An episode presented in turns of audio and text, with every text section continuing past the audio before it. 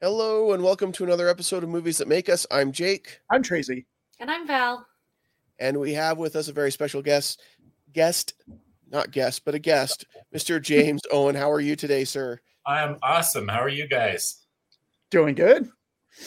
Yeah, Yeah, doing James all is uh, James is an old friend of mine. Uh, we have known each other what, probably 10, 12 years, Yeah, at least. somewhere somewhere in there. Um, James is an author. He's a best-selling author. Um, the Here There Be Dragons section. I guess I shouldn't tell all this. James, tell us about yourself. No, that's that's the accurate one. Um, Here There Be Dragons is the best known of my books. Um, I came from comic books, uh, so I was used to writing and illustrating my own stories. And the last 15 years or so, I've been doing mostly illustrated fantasy novels. And Here There Be Dragons was the first book in the series, The Chronicles of the Imaginarium Geographica. And it's in print in 22 languages and still selling in hardcover 15 years on. And so if there's going to be a introduction, starting out with that's not a bad way to do it. Well, and I have to say, like, out of all of our guests, and I hope I don't hurt anybody's feelings, but you have probably the best head of hair that we've ever had on a guest on this show. Those It's of you that are that are listening through streaming, this is exactly why you need to watch the show on our YouTube channel because you're missing out on like the best head of hair I've seen in a while on this show. No, I'm, s- I'm sorry, Jake and Tracy, No offense taken. I mean, it's beautiful. I can't keep my eyes off it. I'm mesmerized. You know, there was there's an event. Um, I'm on the advisory board for the charity Kids Need to Read, and we hold a geek prom at Phoenix Fan Fusion every year. And the first year we did it, we had a big costume contest that was being judged by me, Wil Wheaton, and Felicia Day. And somebody recorded some video, and it was on YouTube. And I thought, oh, that's great. I would love to love to see you know what they caught. What they caught was Felicia saying, "Okay, before we get started, I have to make a comment that this man has the best hair in the room." All right, that's that's my legacy now. Is Felicia Day commenting and complimenting my hair? There you go. So I'll, I'll take it. You're in good company. He, he's a, he's a time lord. If you go and you look at pictures 20 years ago, he looks exactly the same. It's it's not fair. Oh, there's, there's a documentary um, called The Cartoonist about Jeff Smith, uh, the creator of Bone, and uh, I was watching that a few years ago with my my son Nathaniel, and they showed some photos of the group of us. We did a bunch of tours together, trade shows and conventions, and we did jam prints. Um, several of these independent publisher cartoonists, and my son looks at that and he says, "Dad, how how long ago was this?" And I said, "That was 25 years ago." And he said, Wow, you don't look any different at all. And I said, You are now the new number one child. Like your sister's face. Flattery will get you everywhere as Yes. far as kids go. Really, really quick, James, would you share with them the Nathaniel story about Mark Hamill? Because this might be my favorite Wow. thing. Okay. San Diego Comic Con. Um, I've been going as a professional since before I had a driver's license. And a number of years ago, the booth that I had was in the independent publisher section uh, near DC's big, massive booth. And mine backed up to Batton Lash's booth. And uh, Batton and his wife, Jackie Estrada, were, she runs the Eisner Awards. So she's friends with everybody. And Bill Mumy and Mark Hamill stopped by to say hello. And Batton saw my kids there. And Nathaniel was maybe seven, I guess and a big Star Wars fan. And they said, Would your kids like to meet Mark Hamill? And I said, Absolutely. And so we brought the kids around the corner to Batton's booth and they introduced Mark to Nathaniel. And Nathaniel says, I'm, I'm a big Star Wars fan, big fan of Luke Skywalker.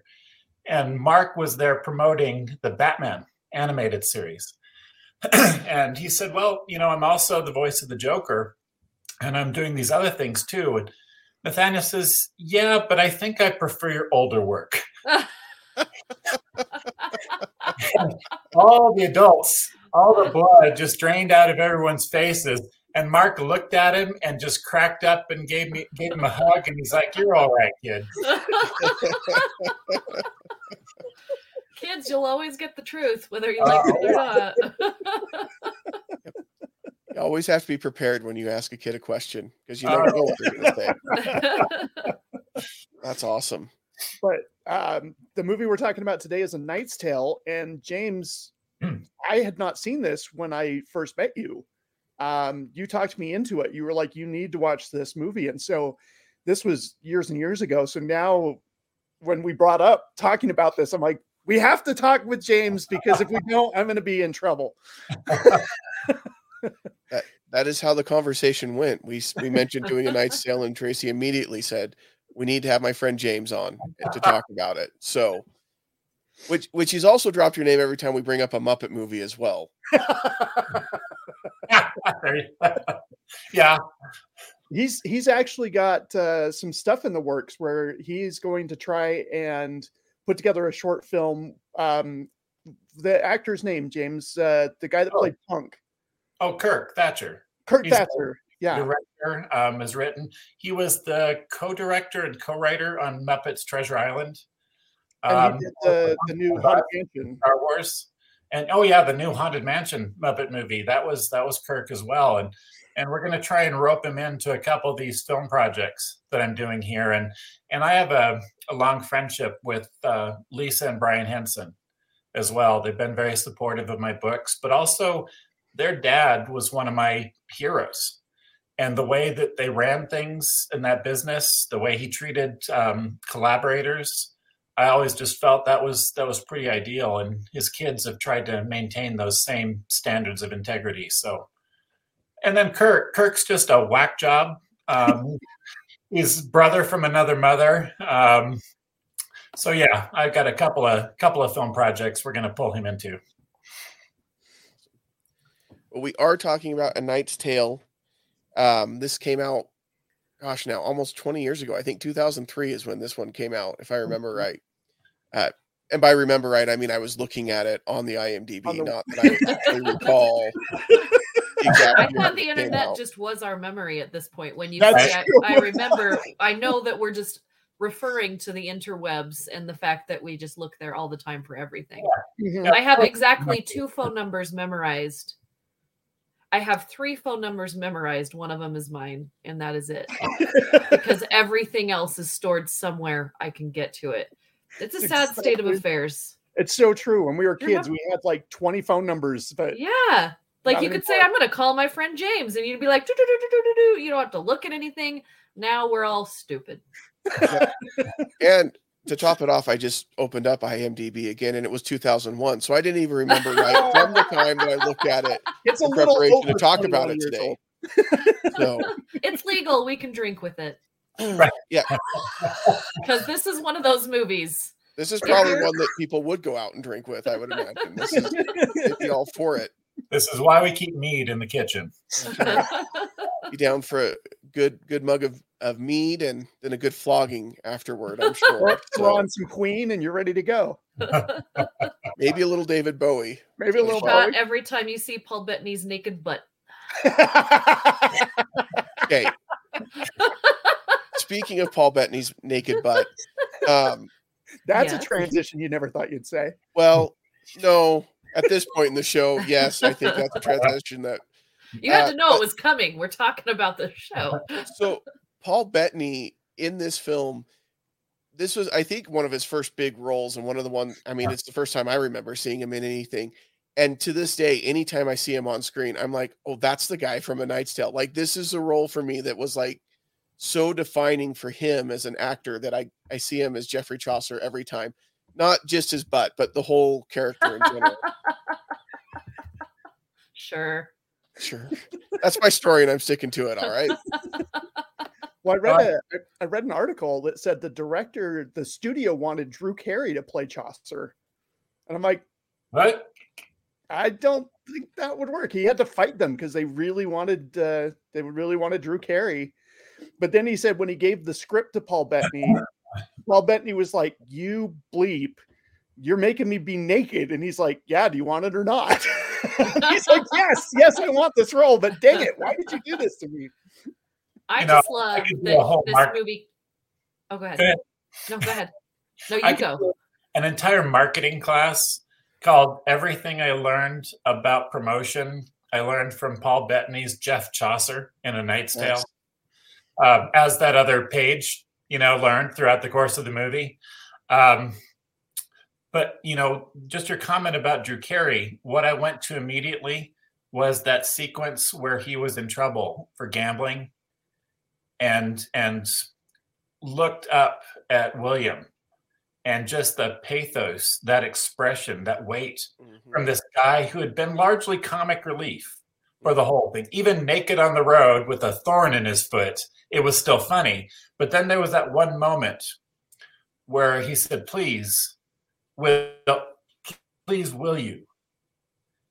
And just, yeah, I I could not envision anyone else making that transition. No, and certainly not Drew Carey. I Mm-mm. just, Mm. I mean, no. I mean, Love he kind of Drew. surprised Okay. us, but yeah, I don't know. I I just think it's great that um Paul Bettany did this in A Beautiful Mind in the same year. Like Oh, these are, you know, two totally different movies, very challenging for him for both. And I mean, he held his own up against some really like really great actors and Mhm. really good stories. I mean, he really he lucked out in 20 in uh, 2001. yeah. A Beautiful Mind uh, is an interesting one for me now because uh, a little while ago I had to go in and get a root canal, and my dentist has movies that he has like TVs up on the ceiling, so while you're getting worked on, you can watch movies. And I and Beautiful Mind was the one that I chose while I was getting my root canal. So now I I love that movie, but it's also kind of painful. I It's like because it was it wasn't painful enough before you added your root canal like No, it's a yeah. painful movie to watch well, maybe that was my thought. Like it could be worse. I could be that guy, you know. and- hey, whatever gets you through the root canal, man. I'm not Oh, judging. man. Yeah. Yeah, no, I I think Paul Bettany is great in this. I I think all of the actors are and really at the time, I mean, none of them had done anything. Heath Ledger wasn't like Heath Ledger Right. yet by the when this came out. And Alec Alan Tudyk as well was he'd done Mhm. some things but he wasn't the legendary voice actor Alan Tudyk yet. Um so there wasn't really any big name and so that may be why the studio was going after somebody like a Drew Carey Mhm. saying, "Hey, we want a name attached to this yeah so people will come see it." for me it was rufus and mark that were the people that you knew Mhm. um you know rufus had been in a lot of romantic comedies and is a huge british actor mark the same Mhm. um and i liked both of them but again i didn't there were those actors at the time where i was like i really like those guys i don't know their names but i really like those guys um because they had all been these side characters in these movies you know for Mhm. like five years in my life um and i was like okay. And then yeah i mean i was a you know i was a fairly young lady at the time. And so heath ledger was in a few Oh, yeah. smaller things that i was like all right i'm i'm open to this. 10 things I hate about you. yeah i mean that was on repeat um you know at my house. Um and i think that that and uh that and in this movie were very similar in that music played a big part Mm. in both of those movies um and heath you know played along with that but i think this was one of those movies at the time that really brought the soundtrack back um to a Oh, film because you know we had wild wild west we had you know all of these other movies with these that a soundtrack was you had the movie you had the soundtrack you had the music video. And it Yep. was like that for a few years. And then we kind of lost that a little bit. And then you have this movie come out and here it is again but they really did they broke this wall. I don't know is it the seventh wall where you bring in you bring in newer music to a, a piece that it doesn't belong to? I don't know what you would call that wall um tracy you probably know the technical term to that but um i think it was something that we hadn't seen before where we have a period piece Yeah. but then you have music that we can all relate to and with the choreography very similar in that and so it really i think it brought the period piece to an audience that wouldn't normally watch a period piece. Oh, ab- absolutely agree. And I think that was um, part of the genius of that is he, the director deciding to do that um, meant that he was sidestepping any criticism about accuracy in a period piece. That's a good point. He was, he was signaling right from the start this is not going to be the kind of movie you're expecting. But the fact that he, from minute one, wove that music into, you know, the Queen, the clap, clap, stomp, clap, clap, stomp, wove it into the visuals. It wasn't just soundtrack, it was soundtrack integrated into the film. That knocked it out of the park for me. Yeah, and Baz um Luhrmann, I think, mm-hmm. you know, kind of did the sim a similar thing in what 19 when was this movie made? You know, Romeo and Juliet with yeah. Leonardo DiCaprio, yeah. but that was like 1996. Um, so that was a big, big space of time. But again, that was very successful. Um, yeah, I just it blew me away. You know, as soon as you know you get the queen in that scene, I think everybody in the audience, if you had the chance to see it in the theater, you just got goosebumps. Well, and it's interesting too, because I remember they got a lot of criticism for that decision. There were a lot of critics who were very upset about that. And the, I love the director's response was, well, if I have an orchestral score, that still doesn't make sense either because they didn't yeah. have those instruments back then. So I was going to have a guy with a lute strumming along, maybe a little flute behind him. Yeah. I, I do remember though watching it the first time, and when you do get that Queen song, thinking, okay, what kind of movie is this exactly? Because with the whole crowd stomping and clapping along with it, you're just like, okay, like I get song. Right? this is different.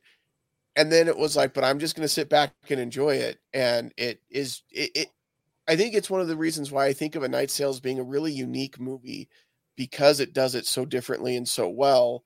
And it's just its own thing. It's hard to classify it. Is it a comedy? Is it a period piece? Is it a, it's just, it's a Knight's Tale. It is what it is. Mm-hmm. I mean, it's a boy finding his place in the world. That's yeah.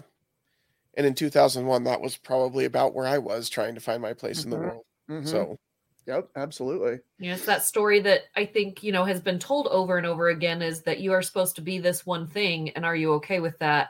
Or are you going to go, you know, push push the borders and i mean it's again it's a story we've been told a million times but the way he told it i feel like i'd never seen it before so is and yeah, I'm a film critic, and I think film critics are stupid. like this is the thing is yeah there are some rules that you should follow for certain things but like the whole idea of cinema is like to discover something new yeah you know what i mean so this was one of those things and i was not a film critic at the time um i was i was far enough out of film school that i appreciated movies again uh-huh. um yep, yep, I, exactly. I wasn't I wasn't a jerk watching movies like that doesn't make sense. Um, you didn't follow this rule. Um, right, right. But I was just blown away. I just remember like leaning, and that's like that's when I get the A is you lean forward in your seat mm. because you're just like it pulls you. The movie pulls you in, and I think this was one of those. And I think that it ages really well. Like I could go upstairs and watch it right now again and i'm not thinking this was made you know in the early 2000s like it, it's i think it, it holds up for me so. I probably watch it seven or eight times a year. Wow. Yeah just just put it on and i know every scene and i know every line but i want that whole combined experience and if it's playing in the background there are certain scenes that just hit like a ton of bricks and all right i'm going to put down my pencil and stop working because I've got to take this in for a few minutes because it's it's probably in my top five. Yeah. So what uh what what what are a couple of those scenes? Um man. Is that like asking your favorite child? But that's, that's Nathaniel. So. Pretty much. Um, you know, the one the one scene, and I've written about this. Um, it's part of why this triggered Tracy to suggest that I come on. Um, the whole the whole premise that he decided he was a knight, and they figured out how to. I, I can go out and perform. We've got to figure out ways to fake, you know, the legitimacy so I can continue to do the things a knight's already doing. All of those aspects of it.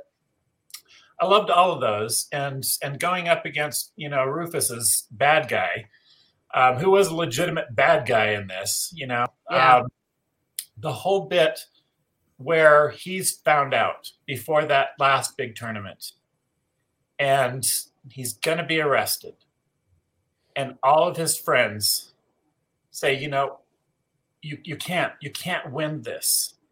And he said, so do you think I should run? They said, God love you, William. Yes, you should run.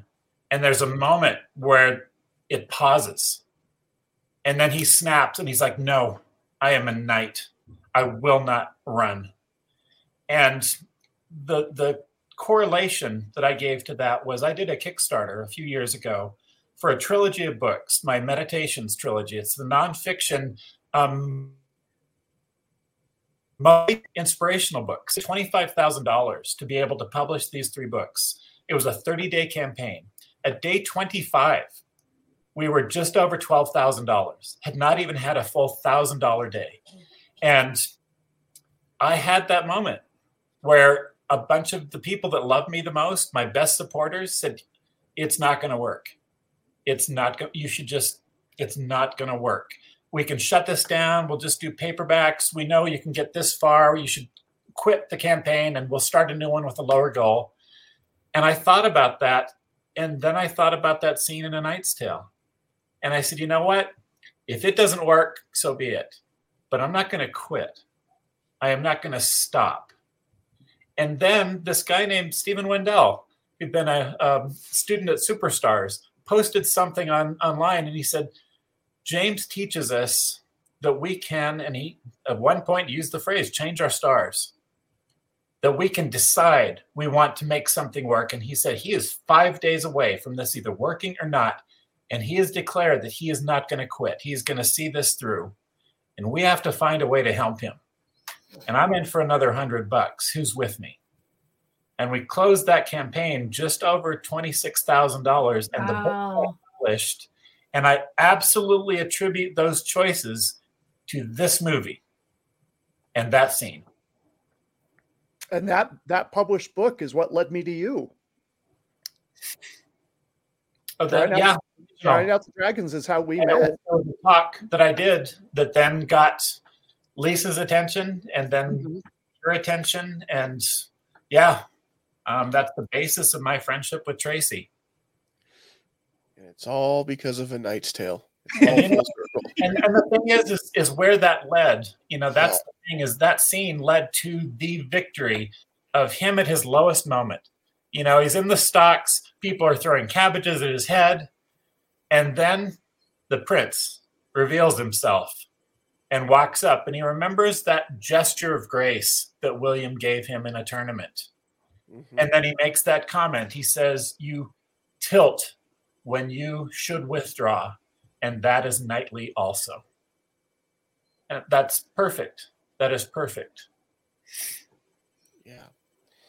It it's amazing that a movie like this that that really on the surface when you look at it is um silly and goofy at parts can lead to a moment like that where it can be so touching and so powerful uh, and i think that that's incredible that a movie can do that and make you feel all of those different things at the same time I And I mean, those are the movies that make us, Jake. it's a good name for a show somebody should make that show Somebody write that down.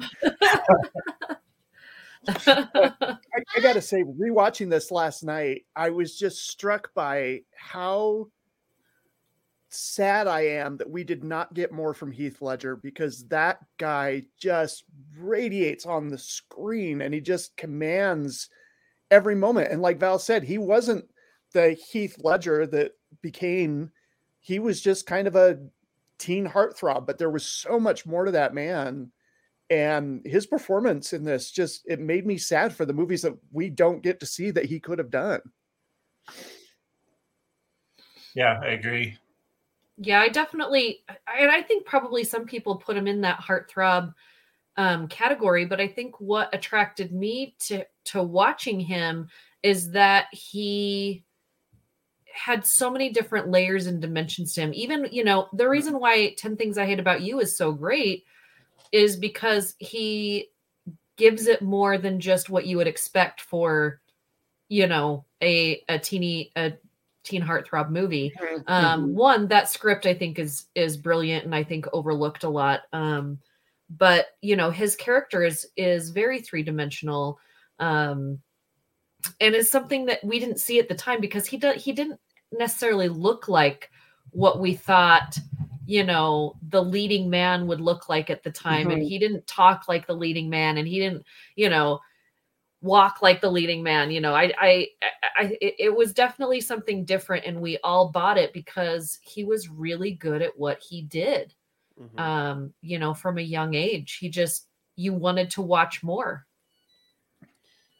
Yeah, and when you look at his career, I mean, he did 10 Things I Hate About You. That was before A Knight's Tale. Mhm. And then really after that it was like Two Hands and then The Patriot where he was one Oh, of yeah. one of the sons, one of Mel Gibson's sons, I think his oldest son, and he was really good in that. And when you watch that, he stands out quite a bit. Um, but then it was really then it was a Knight's Tale after that. So it's you know, this I feel like this was really his chance to show that he could be that leading um actor and not just in a heartthrobby kind of way because he's I mean he's still got great hair in this. I mean not James Owens great, but still really good hair in this. Wow. I'm using that quote everywhere for the rest of my life. That's great hair. Not James Owen great, but but well, very and I good. also I also think that he he definitely took you know some some risky choices Mhm. you know it, i mean now we look at a knight's tale and we think well oh yeah like why wouldn't he take that role? It seems like this is a winner of a movie but just think about like reading this screenplay yeah, right? And and seeing these characters and then looking at the cast that's put with you the again we've we've said it before at the beginning of the show we didn't know that these people were going to be great. We didn't know that this story was even going to work right? I mean you have a horse in a cathedral which sounds like a lot of fun um to me.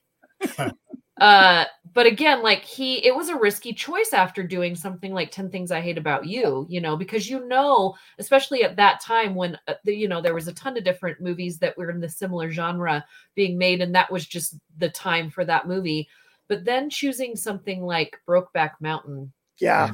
um and i you know there's uh what was the feather movie that he was in uh four feathers. Heather movie. Four Feathers uh, that wasn't critically acclaimed at all. And I watched that movie probably at least once a year um, because for me, I learned a ton about him from that movie. If you've seen, maybe we should talk about, maybe we just need to have a Heath Ledger month.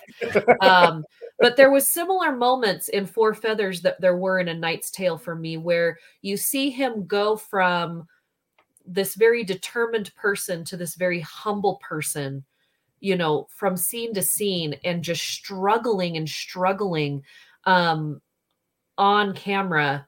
Uh it's just so believable to me. The movie itself is fine um but for me his it's his relationships with people in that movie um that makes it work for me um plus it, i just thought it was beautifully shot um but yeah he made some you know some some big choices that didn't always work out critically, but I thought for him to gain to where he would get to being Joker, which was probably his biggest gamble, Right. um, but is also his biggest payoff. Well, I, I might even say the bigger gamble is the Imaginarium of Dr. Parnassus coming off of Joker, off of Dark Knight, because he's working with Terry Gilliam, um, who's got a cult following. It's an odd story.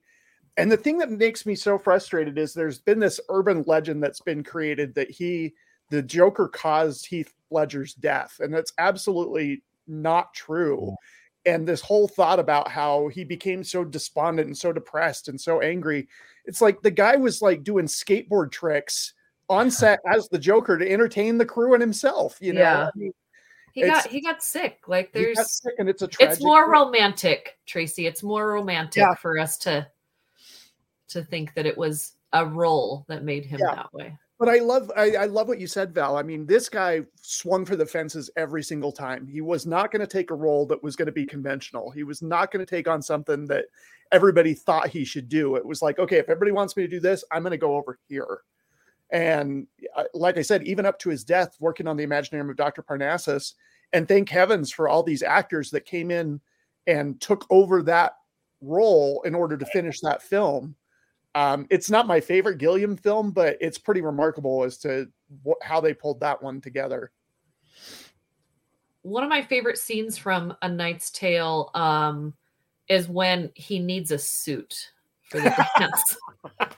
um, and I, I just, I love his friend. I just, I love that actor. He's so fantastic. And he's just looking around and he's like, what color will, you know, will he be wearing tonight? And he's looking around and he's like, green with some brown toggles. Very, that's a little specific, but okay. And somebody just doesn't know where to sleep tonight. Where'd my tent go? I thought I had a room, but it's gone. That guy's wearing it. Well, you know, that's I love that is it's it's not a crisis, it's a immediate problem solving sort of Uh-huh. thing. Every well, from the opening scenes of okay, the knight's dead. We're not gonna eat if he doesn't win. He's laying there, you know, his spirit has left his body. and so every every scene is okay we've got a problem look around figure out some way we're going to solve it you know with lateral thinking and then just Mhm. keep moving forward um i think you know they lucked out getting that ensemble cast yeah. Yeah. Yeah. Mhm. every single one of them is so good and you know what i was thinking a few moments ago i was i was doing what we all do last night and adding stuff to my watch list that i'm never going to get through that entire watch list but the, the act of choosing while i'm going through available movies on plex or wha- whatever i was Mhm. watching trailers and i suddenly realized there was there was kind of a theme to the ones I was adding to the watch list. And I was skipping these movies that technically looked amazing. And you know, tour de force, if words tour de force appeared in it, I'd watch the trailer and I'm skipping all the ones that are emotionally draining. I'm Mhm. skipping ones that are, you know, here's a great trauma. And I'm adding the ones that are people helping each other and figuring out how to resolve conflicts and ending in a good place. And you think about the Knight's Tale, it ends in a remarkable place. It really does. And they go through all of these trials together. And, and that scene we were talking about with, with Chaucer being caught gambling. It's the guy that, yeah, they, they had their bonds, but he didn't owe him anything. William did not owe Mhm. Jack anything, but he took care of him. He, he's, he's one of my men. I'm going to take care of him, and you'll get your money. And it was him giving his word to protect this person. And then you jump forward to the scene where Sir William is in the stocks. His his men are surrounding him. They're, Yeah. They did not abandon him. They stood around him, trying to protect him. They all stood together, and they won. That's that's why I watch that every several weeks. That's why I think we all love it. Is that's the theme that carries through that entire film. We, we've got each other's backs. and I and I love that here here he is in those situations where he's helping uh Chaucer and standing up for him when he owes him nothing and in other situations throughout the movie where he's acting the knight a hundred percent like Mhm. because that's just who he is that's who his dad taught him to be and it kind of helps i think i think it's easy to look outward and say well this person's really good because they look the part they act the part they have the money they have the status in life but really that's not what makes you noble and great. And he he defines all of that throughout the movie as in his character um even though he's a nobody technically right? But he he knows i don't know. It it's powerful and we talked about that the changing our stars and all of that. I think that's my favorite thing in the movie is just he is who he is regardless of what his circumstances. And he's mm-hmm. who he's who the count should be in the circumstance that he's in, but he's not. But the fact that, you know, so much of what they did to survive had to be pretense to allow him to do the nightly things that were, were his natural gifts and his natural inclinations. But then that came full circle to that whole ending scene. The announcements were made Sir William Thatcher, your father yeah. heard that. Yeah, that's such a good that and the scene where he reconnects with his dad. Those those are ones yeah. that hit hard for me. Yeah. But yeah, your dad heard that. That's a good good good line. Yeah. But uh, so I think it's interesting because the the director has a very interesting background. Um, he started off as a screenwriter and he said he felt like he would never direct a film because the directors were the nobles and the screenwriters were the peasants and the peasant doesn't be, get to come be, become a knight he doesn't get to be a noble and so he wrote like nightmare on elm street 4 he wrote 976 evil which i've never seen but i distinctly remember seeing the case on the vhs section of the work uh, at the video store back in the day. But he went on to write la confidential and then that allowed him into this position. And so it's really interesting that he kind of takes the same approach as this character um, this this nobleman who wants to achieve something and dream big, but society's telling him he can't do it, but he does it anyway. Yeah, you know, I was just thinking about well how this how this film is just permeated, you know, life choices and um, a few weeks ago, my fiance Helen and I went to the the last weekend of the Arizona Renaissance festival. And at one point, she was sitting on one of the benches watching one of the shows and had turned her head. And it was just like a perfect visual image. So I'm sitting there with the, the cell phone snapping photos. And I posted one and I was trying to think of how to caption it. And what I ended up putting there was she is not the target, she is the arrow. Or William Thatcher. and she is too in terms of romantic, some of those lines and and just his whole the way it was written, but then the way that Ledger carried out those lines. Oh yes, I will see you then, my foxy lady. on a horse in a cathedral. yeah. well, and this movie, and I, it's sad to say this because what 2001, right? We we yeah. established that was a little ahead of its time, but way yeah. after its time. But the fact that they um, had a female in this movie, you know, playing the part of what would usually be a male during that time. Mm-hmm. Um, and you know, in 2001, that shouldn't be like ahead of its time, but we're right. here, and uh, hopefully we'll catch up. Uh, but I thought that was really gutsy too, because that wasn't something that was at the forefront yet of like, you know, making it so that a female could be in a male part um, per se. And especially during that time, they really they touched on something social there. They didn't shove it down your throat. Right. That anybody could be anything. Because, you know, of course, they have William Thatcher who wants to be a knight. He's going to be a knight. I can be a knight if I want to be a knight. But to have, you know, a female that's over there trying to to run a business just like all the other males and they're like oh you want something you know for cheap or for go talk to her you know she'll do it and then she's like i'm not going to do it like you know like what they tell you i was going to do i'm not going to do that for you um well, you know and, and then she throws the Nike symbol in there, which um, and, and makes that you know the goddess of. I just thought that was great. I'm like, all right, I got, I see you. I see what you're doing, what you're trying to say to everybody. Again, though, it was slight. It wasn't something that was political. It wasn't something that was, you know, trying to make this big, huge noise. It was just, this is natural.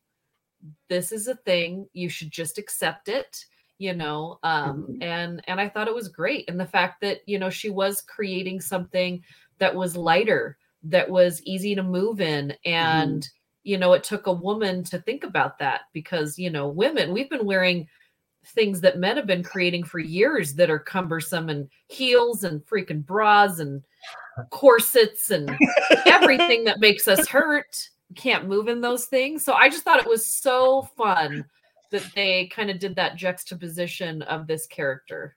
Well, and I read an interview with the director, and he actually got some some pushback on that on that uh, character, and he I'm said, sure he did. but he said back then, if she if you if you had a blacksmith and he died, his wife legally could take over the business in order to support the family, but she could not do anything fancy. She had to do horseshoes. She had to do very plain uh, pieces. And so he said, no, there's some real thought behind that as to why I brought that in with that character. So, It's just sad that there was pushback. Like why? right? In a movie, like it's you've got a okay. It's okay for us to have queen, queen, but we can't have a female blacksmith. Like, come on, Hollywood. Yeah, I mean, when you've got everybody out there stomping their feet and clapping to Queen, I think the point for historical accuracy has kind of gone out the window. Like, but it is interesting to know that that is rooted in something historical Mhm. because I do think that we we tend to think in our society that everything that is the norm has always been the norm Yeah. even though and then you find out that's not always the case that there were these exceptions there were these things that happened historically speaking and that maybe we we're not as progressed as we think we are maybe. Yeah.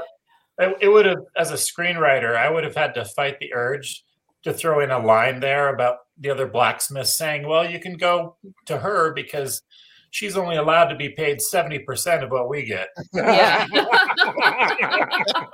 You're going to get a discount. you should get a 30% discount there going to her yeah, it was like at at, that at the forefront of before, you know, all the noise came. This movie was kind of, you know, at the right before that. So as I I give it some claps, Yeah. give it and some I, I love- snaps for fighting for that.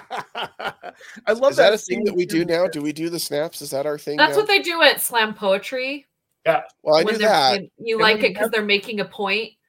Make, they're making a point, so I'm giving we them the did, snaps. we did talk about how to how I'm or I married an axe murderer. Harriet, yeah So, Harriet.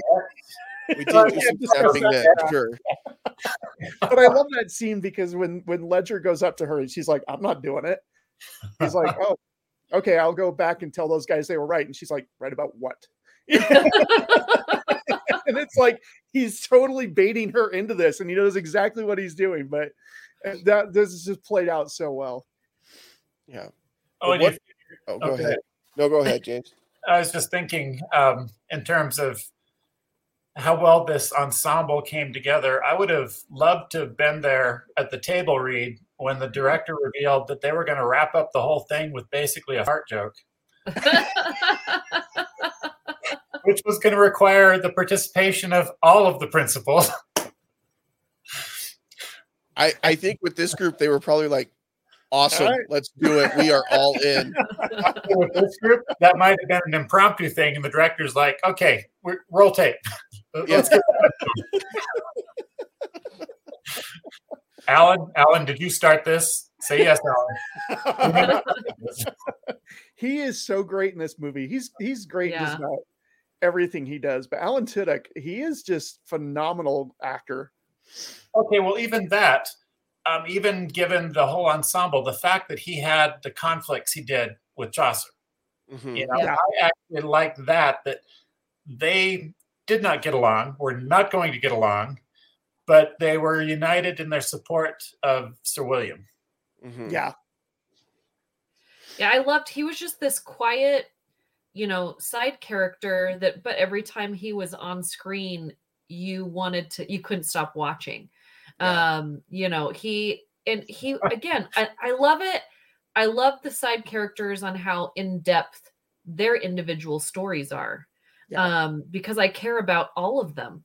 And I feel like I've seen so many movies in the past two years where I don't care about the side characters. Sometimes I don't care about the main characters enough Yeah. because you don't give me enough to care about. And they had so many characters.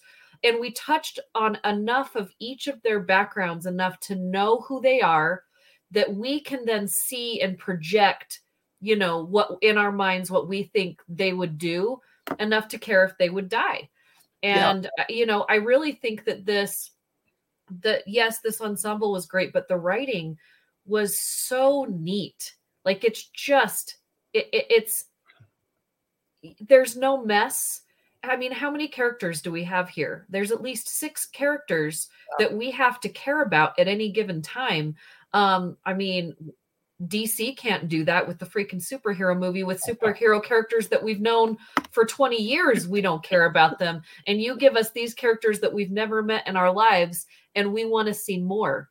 You know, the mm-hmm. movie's over, but I want to know more. And, you know, I would cry if they all died. So, you know, it was, yeah, just, I, I kind of want to know where, you know, Rufus, like what happens to mm-hmm. Rufus. Mm-hmm. I want to know what the princess, like where her life was before this all happened.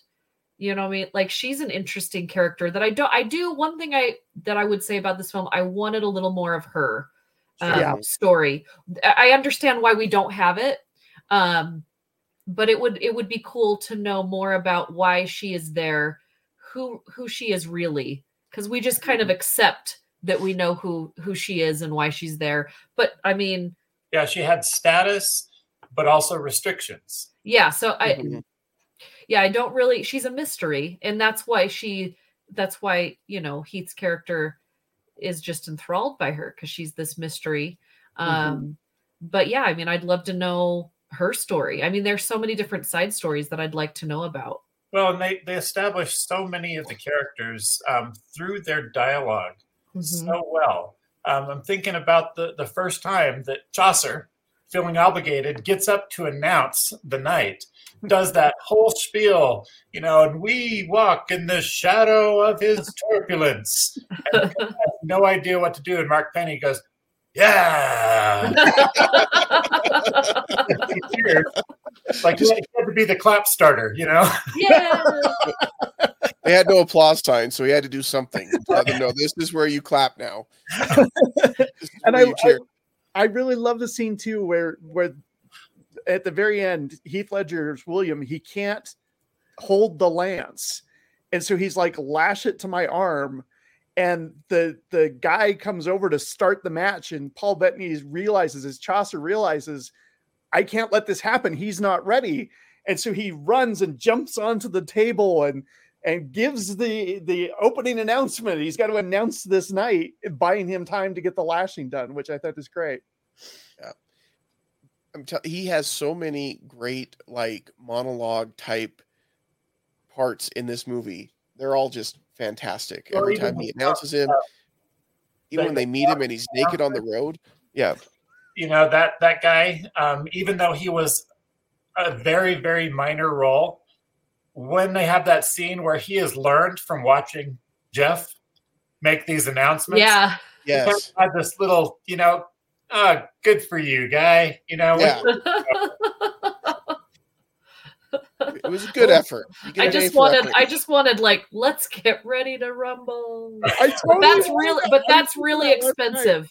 Yes. That's really expensive to have. Almost as happen. expensive as Happy Birthday. Happy Birthday's free now. It's, oh, is it free now? Yep, you're, yeah. Oh. La- as of last year, you can happy birthday it oh, all day wow. long. You're you're good to go. Um, okay. but let's get ready to rumble. That guy will take you to the oh, bank. Oh, he'll take residuals for generations to come. when, when he's have... more expensive than Queen, we know yeah. he's done something right. That's a good point. I, I wonder how that was taken by like Brian May when they got the request about here's what we'd like to you know license your music for. Although Brian May is like way high on the tower of overall coolness. Yeah, yeah, mm-hmm. yeah. I'm sure he you, was like, yeah. You probably yeah. read the script was like, this is perfect. I love it. You want Here's to put this into a night like. movie? All right, I'm I'm down. Yeah, like it seems like it's right up their alley. So yeah.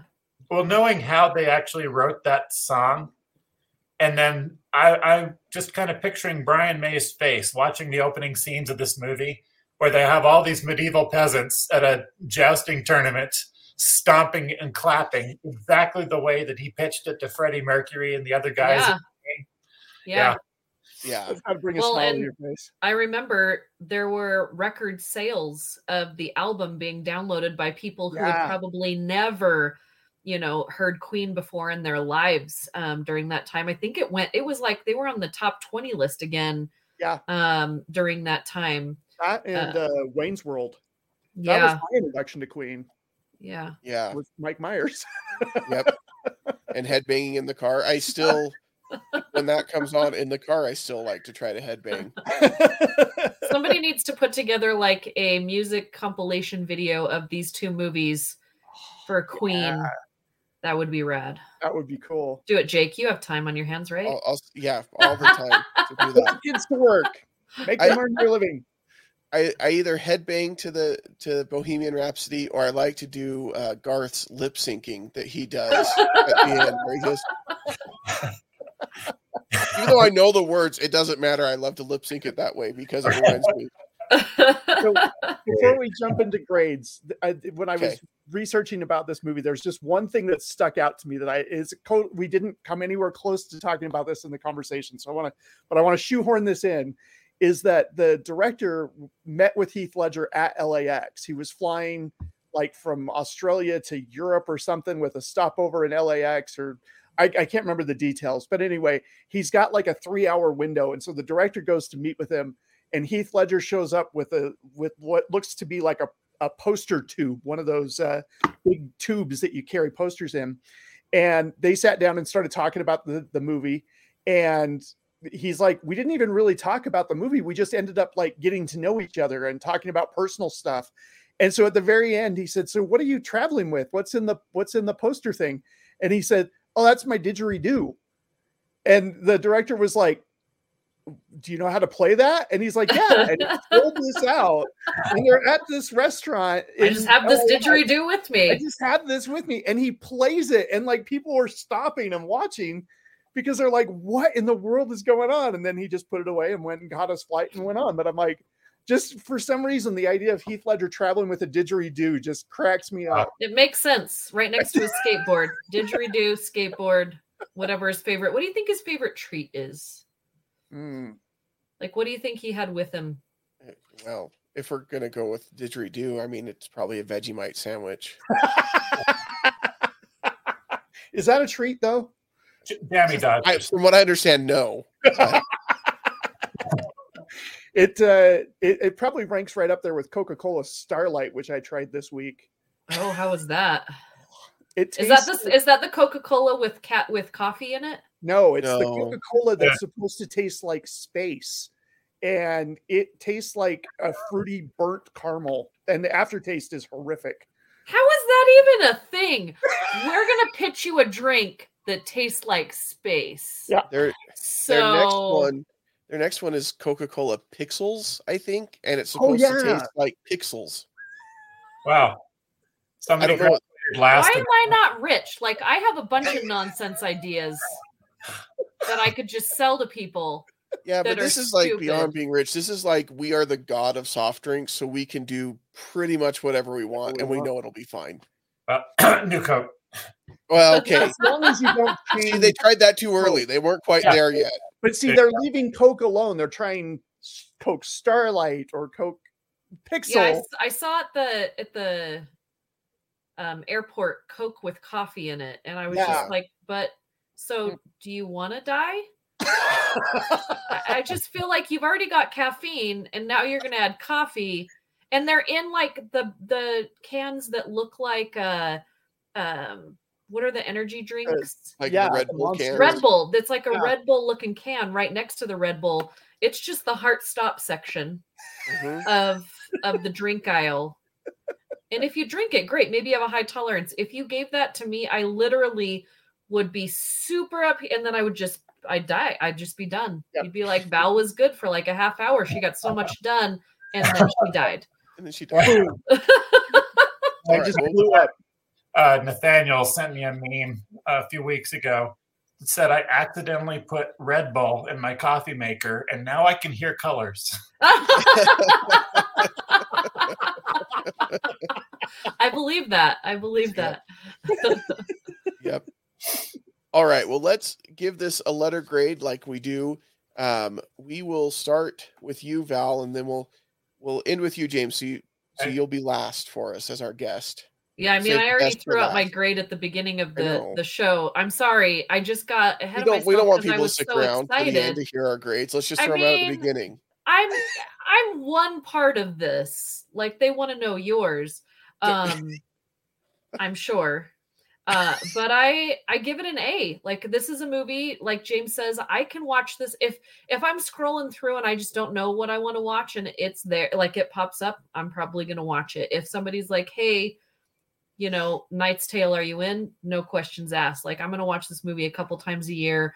Um, and if somebody hasn't seen it, I'm to be like, what are the choices that you're making in your life that this hasn't been one of them? Stop what you're doing right now and watch this movie because it will change your life. Um, and that's, you know, I say it in jest, but it really does. Like, if you really sit down and watch this film, not do uh, other things while you're watching it, because we tend to do that now while we're at home, right? We turn Right. something on, like, give it your full attention, let it wash over you really give into it and you're going to have a really good experience that does change your life. I'm I'm also going to give it an A. Um, it is like if it's on, even if I'm not in the mood to watch it, I'm in the mood to watch it. So I guess like I'm always in the mood to watch this movie. but yeah, like it's it's one that I enjoy, and it's one that I've seen enough times that really I could come in in the middle, and I know right where I'm at, and I'm I'm fine with it. And then I would probably stop and after I watch it and watch it again from the beginning because I missed all the good parts in the beginning. But but like it's just one of those movies that I could watch over and over again. So it's an A for me. Tracy, um, I'm sensing a trend here. Um, Yeah. and so uh, the, the and you like I to love- buck those so often. Yeah, you do. We think we're going to have an all A show and then Tracy comes in. He's like, well, Well, well, actually, I'm not going to do the well actually today, but I do, I think it's interesting that um, when I was reading this article with the uh, interview with this director, and he said he actually gets more comments about A Knight's Tale than he does L.A. Confidential, and that says a lot to me. But this is this is one that I am grateful for James for introducing me to. Um, I I had kind of discounted it when it came out because um, because of the rock music. I was like, eh, that seems weird and I just never got around to it. And then James was like, "No, you need to sit down and, and watch this film." And looking back, I mean, watching this again last night, and I'm like, Paul Bettany, Alan Tudyk, Heath Ledger. I mean, the list goes on. Um, solid script, uh, uh, holds up really well. I'm going to go an A. I can't believe I you wouldn't watch a for a movie second. because you thought it was weird. You're weird, Tracy. I know, but that one for some reason just it didn't. It didn't it- it just- resonate with me. it didn't know? have the. It, it felt weird. It didn't have the appeal that Sharknado does. You know, Right, It just like- felt Right. weird I'm- and out of place with Yeah. that rock music. Sharks in a And tornado, I'm no a rock problem. music guy. I'm a Yeah, rock yeah, music I don't guy, get it. Yeah. For some reason, this was young me. I was young and stupid. That's Yeah. not a serious enough movie for me. I'm gonna watch Where's- Sharknado. I'm going to watch Das Boot. You know, I mean, I'm All right, sorry. James. What about you? Wow, you know, just coming into this whole thing, the idea of yeah, I'm going to get together with some friends and we're just going to, you know, riff on this this awesome movie, um, did not prepare me for the fact that sitting here talking about this over the last hour, I got teary just talking about some of these scenes, and not the big scenes, some of the small scenes got me tearing up a little bit. That's a rare thing. That's a rare thing to you know have something that i've seen 200 times still have that effect just talking about it on a podcast. So i'm going to give it the same grade as ralphie's teacher gave the theme in his dream in a christmas story. A plus plus plus plus you know, I love you are the second guest on this show to to to mention Ralphie and the grading when when we had uh, our friends from the Watchtower over, and uh, Mike gave it an A plus plus plus for Eternal Sunshine of the Spotless Mind. So Well, and I and I went there last week with Big Fish. Yeah. This is the second that's week right. in a row that we've had Ralphie's teacher mentioned on the show. So just getting some good airtime on movies you that go. make us. We, we are all in the zone. Yeah, I love five it. cents. Five cents spent. Will. Is Yeah. this our first quad A, Jake? We've had I think it A. is. I think Oh it is. yeah, I think it is our first quad A. Yep. This is beyond triple A rated. Wow. This is this is four A's. So A Knight's Tale. A Knight's Tale, fit for any draft, and that you might want to send it to war, whatever. It's ready to go. Four A. But somebody's got to say the end quote of the movie on our way out here. Well, usually Tracy's the one that takes care of that kind of stuff. Before we us. go, I, I'm going to give the honor to James. But before we go, James, tell tell p- people where they can find your your books. And I mean, you're a motivational speaker. You're an illustrator. Guys, his art is incredible. His writing is just as good, and he's an even better guy. But tell us about where people can find you. I'm most often on Facebook um, under my my personal account, James Artemis Owen. Um, there's a fan page and a, a group page, but James Artemis Owen is where I'm most active. And then the main website that's connected to everything else is jamesaowen.com. And if you follow him on Facebook, when he gets a head cold and gets on some Sudafed, it is like getting popcorn and enjoy the ride because he posts while on Sudafed and it is delirious. It's great. Uh, yeah, if I mention the word decongestants, people cancel their plans and make popcorn. Yep. And so I Absolutely. spend the whole next day apologizing for all we sorts should of do a whole show on decongestants. Everybody, I'll last about 30 minutes and then I'm out. Yeah.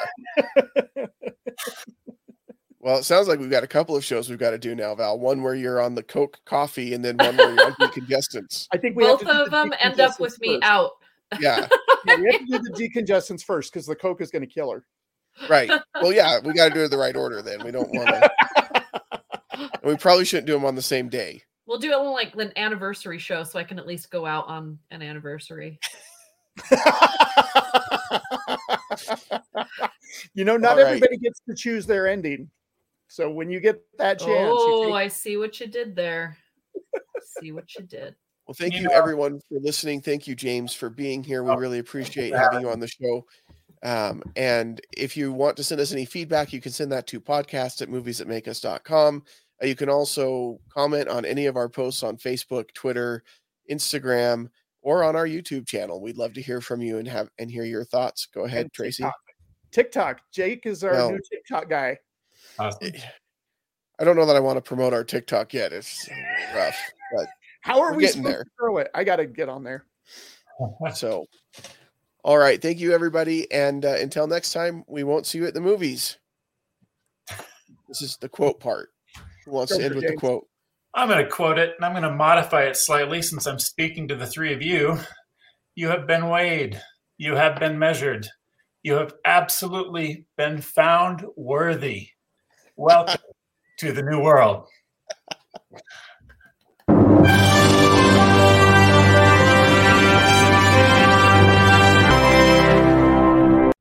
This has been a Stolen Droids Media production.